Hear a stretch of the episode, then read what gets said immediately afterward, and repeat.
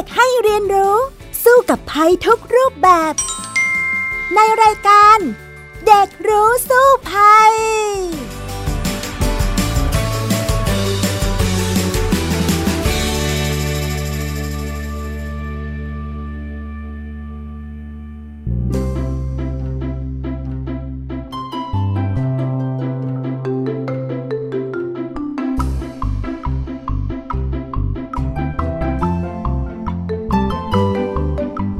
วัสดีค่ะ คุณผู้ฟังต้อนรับคุณผู้ฟังเข้าสู่รายการเด็กรู้สู้ภัยนะคะ เรามาพบกันได้ทางวิทยุไทย PBS นะคะ www.thaipbsradio.com หรือผ่านทางแอปพลิเคชัน Thai PBS Radio และแอปพลิเคชัน Podcast นั่นเองค่ะ และวันนี้นะคะดิฉันดารินกำเนิดรัฐก็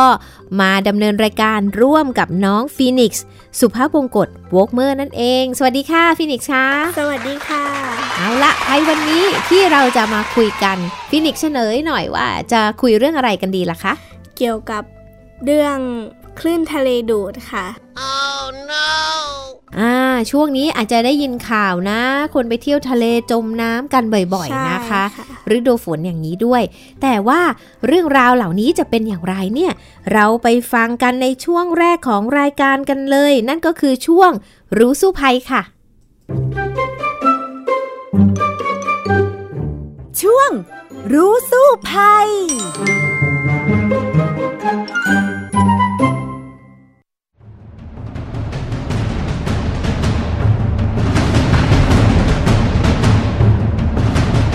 เร็วๆนี้เพิ่งมีข่าวผู้ชายคนหนึ่งจมน้ำที่ชนบุรี หลังช่วยชีวิตเด็กที่กำลังจะจมน้ำได้สองคน แต่ตัวเองถูกคลื่นซัดกระแสน้ำดูด จนว่ายกลับเข้าฝั่งไม่ได้ เหตุการณ์นี้อาจเกิดจากปรากฏการคลื่นทะเลดูด หรือ drip current ที่พบได้บ่อยๆ บริเวณชายฝั่งมากกว่า 80%ค่ะ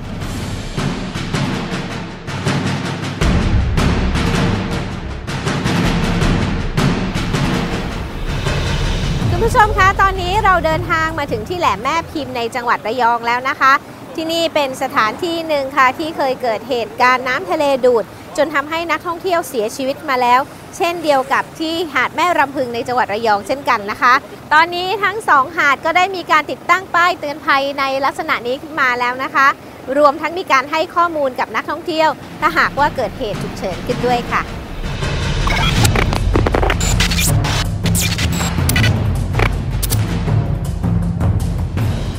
นักวิชาการบอกว่าปรากฏการคลื่นทะเลดูด มักเกิดขึ้นกับชายฝั่งทั่วไปที่มีสิ่งกีดขวางทางน้ำอยู่ เช่นสันทรายหรือโขดหินทำให้สันทรายใต้น้ำถูกกัดซ้อจนเป็นร่องน้ำทำให้น้ำที่ไหลย้อนกลับจากฝั่งไหลแรงขึ้น ถ้าเล่นน้ำอยู่ตรงจุดนี้พอดี ก็มีโอกาสถูกคลื่นพัดพาออกจากฝั่งได้เร็วกว่าปกติ และชายหาดในประเทศไทยที่มักมีข่าวคนจมน้ำจากเหตุการณ์นี้บ่อยมักจะเกิดขึ้นที่หาดแม่รำพึงจังหวัดระยอง หาดกระรนหรือหาดสุรินจังหวัดภูเก็ต ส่วนมากมักเกิดขึ้นกับชายหาดที่มีระยะทางยาวค่ะลักษณะชายหาดที่ยาวๆ แถวภาคตะวันออกก็จะมีชายหาดแม่ลำพึง ซึ่งยาวประมาณ 12 กิโลเมตร แล้วก็ชายหาดที่แหลมแม่พิมพ์ นะครับ ที่ชายหาดแม่พิมพ์ก็ยาวเหมือนกันเป็น 10 กว่ากิโลเมตรนะครับ แล้วก็อีกอย่างหนึ่งก็คือทั้งสองชายหาดเนี่ยลักษณะของชายหาดเนี่ยค่อนข้างลาดชันมากนะครับ ไม่เหมือนกับทางบางแสนของเราทางบางแสนเนี่ยก็จะลาดชันค่อนข้างน้อยนะครับพอนี้พอเกิดความลาดชันเนี่ยก็ทำให้เกิดความลึกนะครับก็พอเกิดความลึกมากเนี่ยกระแสน้ำก็จะไหลแรงมากขึ้นครับ นักวิชาการย้ำอีกว่ากระแสน้ำทะเลดูดสามารถเกิดได้ทั้งปี และความรุนแรงสัมพันธ์กับช่วงเวลาที่มีน้ำเกิด หรือในช่วงขึ้นหรือแรม 13 ค่ำไปถึง 3 ค่ำโดยสามารถป้องกันตัวเองได้ ด้วยการไม่ออกไปเล่นน้ำไกลจากชายฝั่งค่ะ ถ้าอยู่ในภาวะนั้นนะครับเราจะว่ายเข้ากลับมาที่ฝั่งโดยตรงไม่ได้นะครับ เราจะต้องค่อยๆว่ายเฉียงนะครับว่ายเฉียงกับกระแสน้ำ ค่อยๆไปเพื่อลดเพื่อลดแรงเราเพื่อลดพลังงานว่าเราจะไม่ได้ใช้พลังงานมาก แล้วก็ค่อยๆ กลับมาอยู่ในเขตที่เราสามารถยืนถึง เราก็เดินแหวกน้ำกลับเข้ามาได้ครับ ถ้าเราเห็นผู้ประสบภัยถูกน้ำทะเลดูดอยู่ สามารถช่วยเบื้องต้นด้วยการโยนเชือกหรือห่วงยาง หรือเสื้อชูชีพให้จับ จากนั้นให้รีบตะโกนให้กู้ภัย หรือยามฝั่งมาช่วยผู้ประสบภัยต่อไปได้ค่ะ อย่าต้านอย่าต้านกระแสน้ำครับ เพราะว่าบางคนเวลาเจอกระแสน้ำแล้วเนี่ย พอรู้ตัวว่าเจอกระแสน้ำแล้วตกใจนะครับ หรือว่าไม่มีสติก็จะว่ายตัดลงตัดเข้ามาเลย ซึ่งกระแสน้ำก็จะพัดออกไปเรื่อยๆนะครับ เพราะฉะนั้นก็ค่อยๆค่อยๆว่ายตามกระแสน้ำแต่ว่าเป็นกินกินกินค่อยๆ เข้ามากินเข้าสู่ชายฝั่งครับ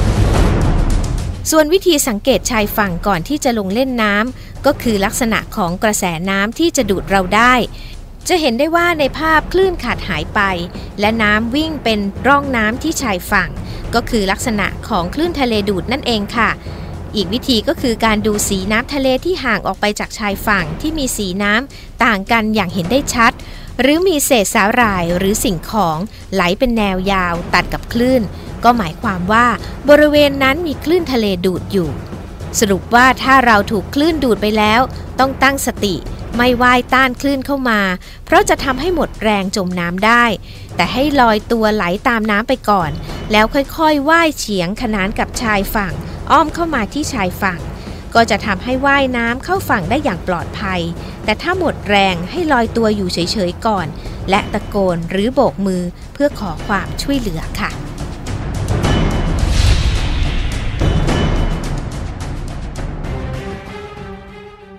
เอาละค่ะ คุณผู้ฟังคะเมื่อสักครู่เราก็ได้ฟังสกู๊ปนะคะ เกี่ยวกับเรื่องของภัยเงียบคลื่นทะเลดูดกันไปแล้ว คราวนี้ใช่ค่ะฟีนิกซ์ก็ได้ฟังด้วย สงสัยอะไรเพิ่มเติมอีกล่ะคะ สงสัยค่ะ ว่ามันเกิดขึ้นได้ยังไงคะคลื่นทะเลดูด หรือว่ามันเป็นปรากฏการณ์อะไรคะ จริง ๆ มันก็เป็นปรากฏการณ์ตามธรรมชาตินะคะ ในอ่าหาดที่มีลักษณะค่อนข้างจะยาวๆหน่อย แล้วก็เอิ่มมันจะเป็นเรื่องของกระแสน้ำที่มันจะดูดได้ ซึ่งสามารถเกิดขึ้นได้ทุกๆที่ละค่ะ มันไม่ใช่เรื่องที่ผิดแปลกไป เพียงแต่ว่าส่วนใหญ่เนี่ยจะเกิดในจุดที่ที่อ่ามีกระแสน้ำลึกแล้วก็ มีหาดที่ค่อนข้างยาวหน่อย ฉะนั้นเนี่ยหลาย ๆ จุดที่เกิดเหตุบ่อย ๆ เนี่ยเขาจะมีป้ายเตือนติดเอาไว้ค่ะเพื่อเตือนนักท่องเที่ยวที่จะไปเที่ยวแถวนั้นเหมือนกันนะคะ ค่ะ ฟินิกก็เคยเห็นข่าวนะคะ ที่เขาถูกคลื่นทะเลดูด บางคนก็เสียชีวิตด้วยใช่ไหมคะ ค่ะ ฟินิกก็เลยสงสัยว่าส่วนใหญ่พบคลื่นทะเลดูดบริเวณไหนของทะเลบ่อยที่สุดคะ ก็มีหลายหาดเหมือนกันที่จะเป็นข่าวบ่อยๆ อย่างเช่น หาดแม่รำพึงหรือแถวแหลมแม่พิมพ์ที่จังหวัดระยอง เพราะว่าลักษณะของหาดเนี่ยค่อนข้างยาว ทางภาคใต้ก็มีหลาย ๆ จุดเหมือนกันหลาย ๆ หาดนะคะ ซึ่งส่วนใหญ่เลยเราจะเห็นป้ายเลยเขาจะติดป้ายเอาไว้ ระวังเล่นน้ำห้ามเล่นน้ำคลื่นลมแรง หรืออะไรแบบเนี้ยหรือบางจุดเนี่ยอย่างเช่น หาดแม่รำพึงเนี่ยที่ เกิดเหตุบ่อยๆ เนี่ยเขาจะติดป้ายเรื่องของคลื่นทะเลดูดเอาไว้เลยอืมเพื่อเตือนนักท่องเที่ยวว่า เอ๊ะถ้าเห็นลักษณะนี้ แล้วให้ทำอย่างไรหนีอย่างไรเนี่ยค่ะอ๋อแล้วอย่างนี้เราจะรู้ได้ยังไงคะว่า จุดไหนที่มันมีคลื่นทะเลดูด อืมอาจจะเสี่ยงหรือว่าเกิดขึ้นอยู่ มองได้ด้วยตาเปล่าไหมคะก็พอจะเห็นพอจะสังเกตได้ อย่างเช่น เราเห็นคลื่นเนี่ย คลื่นซัดเข้ามา แต่ว่ามันมีช่วงหนึ่งที่ไอตัวคลื่นเนี่ยมันดูมันแหว่งไปค่ะไอที่แหว่งเนี่ยแหละค่ะ คือจุดที่น้ำทะเลกำลังดูดอยู่อ่าฉะนั้นเนี่ยถ้าเห็นอย่างนั้นเนี่ยอย่าลงไปเล่น มันจะดูแปลกกว่าคลื่นที่อะซัดปกติ ก็คือใช่ไเหมือนขาดช่วง เหมือนมีคลื่นเข้ามาเราจะเห็นเป็นฟองขาวๆใช่ไหม แต่จุดนั้นเนี่ยจะขาดช่วงไม่มีอ๋ออ่านั่นแหละค่ะจุดที่อาจจะเกิด คลื่นทะเลดูดได้ค่ะหรือบางทีเนี่ยเราก็จะเห็นว่าเศษซากใบไม้เนี่ยมันจะถูกดูดไปทางนั้นเนี่ยเป็นแนวยาวๆไป อย่างนี้ก็อาจจะเกิดขึ้นได้เหมือนกันค่ะค่ะพี่ดารินคะแล้วคลื่นทะเลดูดกับน้ำบนนี่มันเหมือนกันหรือเปล่าคะ เออมันไม่เหมือน ถ้าวังน้ำวนค่ะอ่าเราอาจจะเคยได้ยินว่ามีในแม่น้ำเงี้ยมันจะเป็นวงกลมถูกไหมใช่ค่ะแต่คลื่นทะเลดูดเนี่ยคือหมายความว่าจากหาดเนี่ยดูดลงไปลึกในทะเลอ๋อออ่าจะเป็นลักษณะอย่างนั้น ดังนั้นเนี่ยเวลาคนที่โดนดูดเนี่ยค่ะเขาจะต้องตกใจแล้วก็ว่ายต้าน ยิ่งว่ายต้านกลับเข้าฝั่งในแนวตรงเมื่อไหร่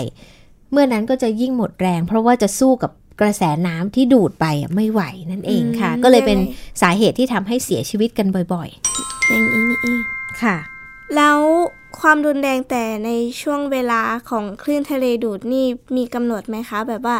ฤดูร้อนฤดูฝนฤดูหนาวอะไรแบบนี้ค่ะเกิดขึ้นได้ตลอดเวลาเลยค่ะ ไม่มีช่วงเวลา เพียงแต่ว่าอาจจะมีช่วงเวลาที่คลื่นลมแรงเนี่ยค่ะก็อาจจะเพิ่มความเสี่ยงให้ได้ ฉะนั้นเนี่ยหลายหลายพื้นที่เลยทีเดียวที่เขาจะเตือน นักท่องเที่ยวไม่ให้ลงเล่นน้ำถ้าหากเกิด เหตุการณ์คลื่นลมแรงหรือว่าอ่ามีพายุหรืออะไร งั้นหลาย ๆ หาดนี่เขาจะมีการตั้งธงเลยธงแดงคือห้ามลงไปเล่นนะอ๋อธงเขียวอะเล่นได้อะไรแบบนี้เป็นต้น เคยเห็นหลายที่ค่ะ อย่างเช่น หาดป่าตองที่ภูเก็ตเนี่ยก็มีค่ะอ่าในเรื่องของคลื่นทะเลดูดเนี่ยค่ะมีผู้เสียชีวิตมามากเท่าไหร่แล้วคะอันนี้ก็จำสถิติไม่ค่อยได้นะฟีนิกซ์นะ แต่ว่า ก็เห็นข่าวกันเป็นประจำ อย่างช่วงเดือน 2 เดือนมานี้เนี่ยก็เห็นหลายรายแล้วเหมือนกัน แล้วก็ค่ะข่าวเขาก็จะบอกว่าอย่างมีเคสหนึ่งเนี่ยน่าสงสารมากๆเลย มี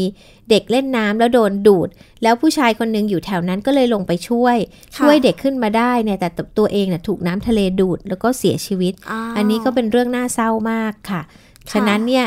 การที่จะเอาตัวรอดจากเรื่องเหล่านี้ได้เนี่ยจะต้องรู้ว่าเราเจอกับสถานการณ์อะไรอยู่ บางทีถ้าเรารู้แล้วเราตั้งสติได้ เราก็จะรอดชีวิตได้เหมือนกันนะ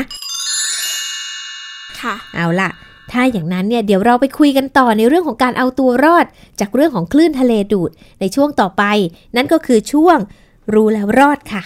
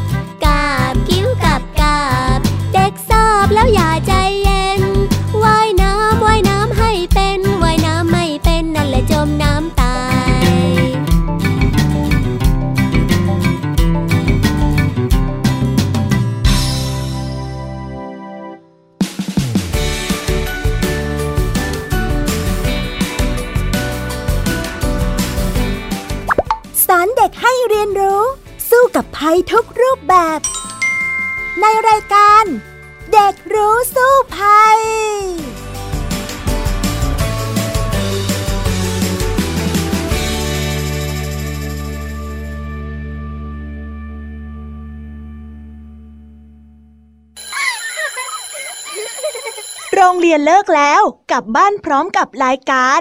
Kids Hours โดยวัญญาชยโย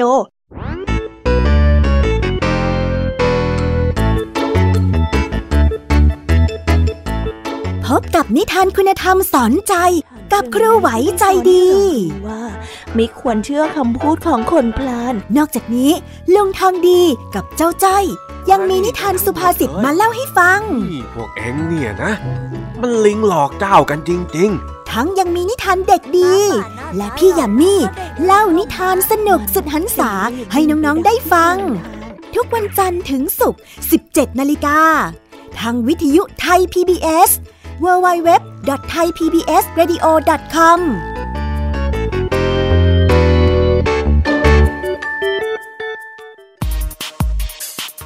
วิทยาศาสตร์อยู่รอบตัวเรา มีเรื่องราวให้ค้นหาอีกมากมาย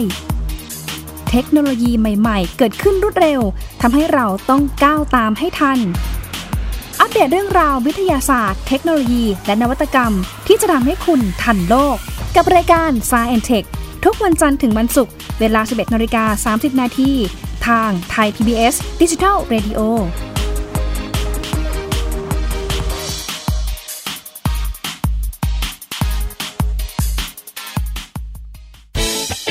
คุณอย่ามาถามอะไรที่ search เจอใน Google เออถามกูรูในสิ่งที่ Google ไม่มี TCAS keyword สำคัญเลยครับ TCAS คือระบบการคัดเลือกค่ะ ดังนั้นถ้าเราบ่นกันเรื่องของการสอบที่ซ้ำซ้อน มันไม่ได้เกี่ยวโดยตรงกับ TCAS อ๋อ เราไปโทษ TCAS เขาไม่ได้ ไม่ได้ เพราะเขาไม่ใช่ข้อสอบ ถูกต้อง TCAS คือระบบการคัดเลือก อยากให้ฟังจะได้รู้จากกูรูด้านการศึกษา โดยนัทยาเพชรวัฒนา และวรเกียดนิ่มมาก ในรายการทีคุณทีแคสทุกวันเสาร์ 16 นาฬิกา ทางไทย PBS Digital Radio ฟังสดหรือย้อนหลังทางแอปพลิเคชันไทย PBS Radio และ w w w t h a i PBS Radio com สอน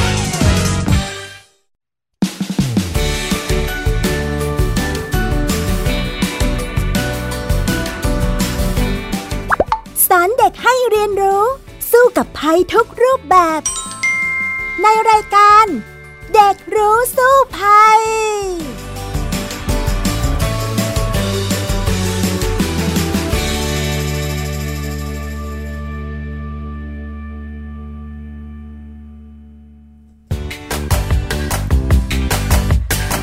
ช่วง รู้แล้วรอด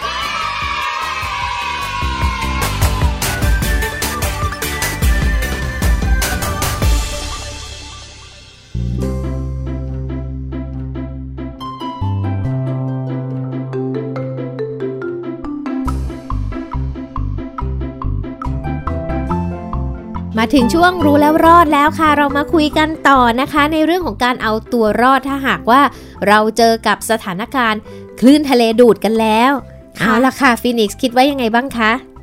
ฟีนิกซ์ก็สงสัยว่าถ้าเกิดว่าเป็นตัวเราเองบังเอิญประสบภัยไปเจอกับเหตุการณ์คลื่นทะเลดูด เราต้องทำยังไงคะอะอันดับแรกที่ผู้เชี่ยวชาญแนะนำก็คือ ตั้งสติก่อนค่ะค่ะอย่าตกใจเพราะตกใจเนี่ยจะยิ่งลอยตัวไม่ได้เลยก็จะจมน้ำใช่ไหมเอาล่ะทีนี้เราตั้งสติได้เนี่ยเรานิ่งๆก่อน ผู้เชี่ยวชาญบอกเลยนะ นิ่งๆ ให้มันดูดไปก่อน ให้ดูดออกไปก่อน เพราะว่าเราอยากจะเข้าฝั่งถูกไหม แต่ว่าเราไม่สามารถที่จะต้านกระแสน้ำไปทางดิ่งทางตรงได้ ฉะนั้นเนี่ยลอยตัวก่อน ให้เรามีสติก่อน วิธีลอยตัวรู้ไหมทำอย่างไร ว่ายน้ำเป็นไหมคะ ฟินิกก็เคยเรียนนะคะ เขาบอกอ่าว่าให้หายใจเข้าลึกๆ แล้วก็ทำให้ตัวอยู่ขนานกันใช่ไหมคะอืมจริงๆแล้วเนี่ยผู้เชี่ยวชาญ ถ้าเราอยู่ในทะเลเนี่ยตัวเราอะลอยได้ง่ายกว่า อยู่ในน้ำจืดอยู่ในสระอีก วิธีการก็คือปอดของเราเนี่ยค่ะค่ะจะเป็นตัวที่จะทำให้เราลอยได้อยู่แล้ว มีอากาศในปอดก็จะทำให้ลอย ฉะนั้นเนี่ย